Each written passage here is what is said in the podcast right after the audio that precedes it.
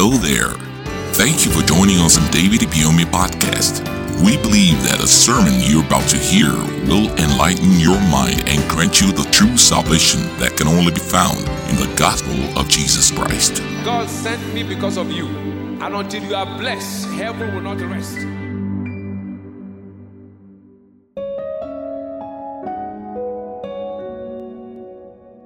Maximizing the gifts of the Holy Spirit, part one. To maximize means to increase something to a maximum. It also means to use something in a way that you get the best results.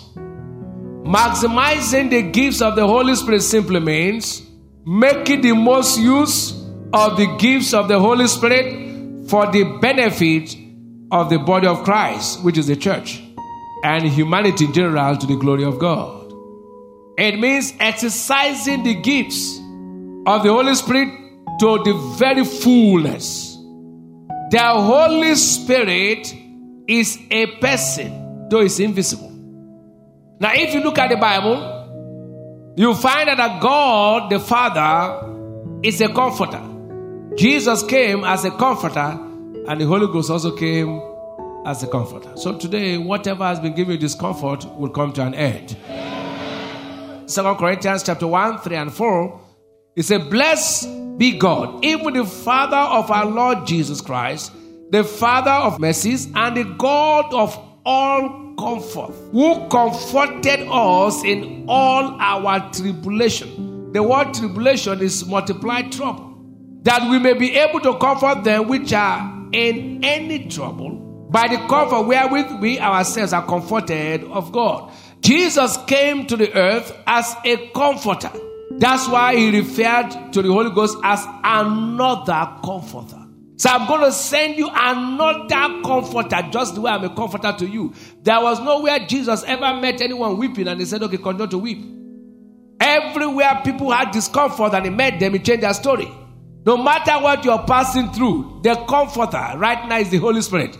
Someone's story will change as I'm talking in the name of Jesus. He said, "I pray the Father in John chapter fourteen, verse sixteen, and he shall give you another comforter, that he may abide with you forever." A comforter is a helper. Today, whatever anyone is going through that's making you shed tears in secret, he will turn it around in the name of Jesus. The comforter will make life comfortable. In John sixteen, ten and fourteen, "Albeit, when he, the Spirit of truth, is come, he will guide you into all truth. For he shall not speak of himself, but whatsoever he shall hear, that shall he speak, and will show you things to come. I shall glorify me, for he shall receive of mine, and shall show it on to you." The most important person on earth is the Holy Spirit. Now hear me, people come to church, they know about God the Father, they know about God the Son, but very few know about God the Holy Spirit. People even mistake Jesus for the Holy Spirit. So when they are supposed to talk to the Holy Spirit, they are still talking to Jesus. The Holy Spirit knows your problems and he has answers to all your problems. He knows the future. He can reveal it to you. But hear this truth. The Holy Spirit has gifts from the Father to the Son that he has given to the believers. But these gifts, many don't use them in the body of Christ. I will show you something in the book of Acts of the Apostles, chapter two and verse thirty-eight.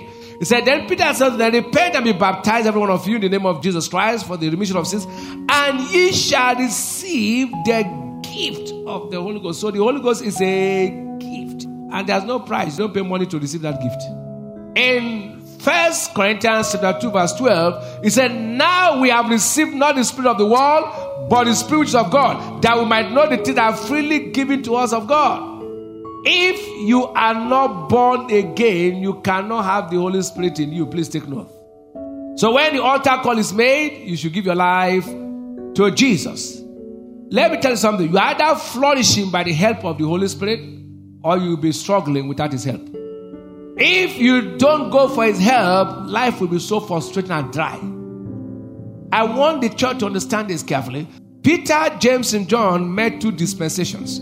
They met dispensation of Jesus and dispensation of the Holy Ghost. So the Bible was written in two dispensations by Peter, James, and John. But in our time, we are not in the dispensation of Jesus. So if you don't understand the revelation of the Word of God, you can miss the two. But you and I, we are no longer in the dispensation of Jesus Christ, because Jesus Christ is gone. We are now in the dispensation of who? So if you're reading the Bible and you hear what Peter said, you may just say, okay, Peter ran to Jesus, I will run to Jesus. No. He ran to Jesus there because Jesus was around.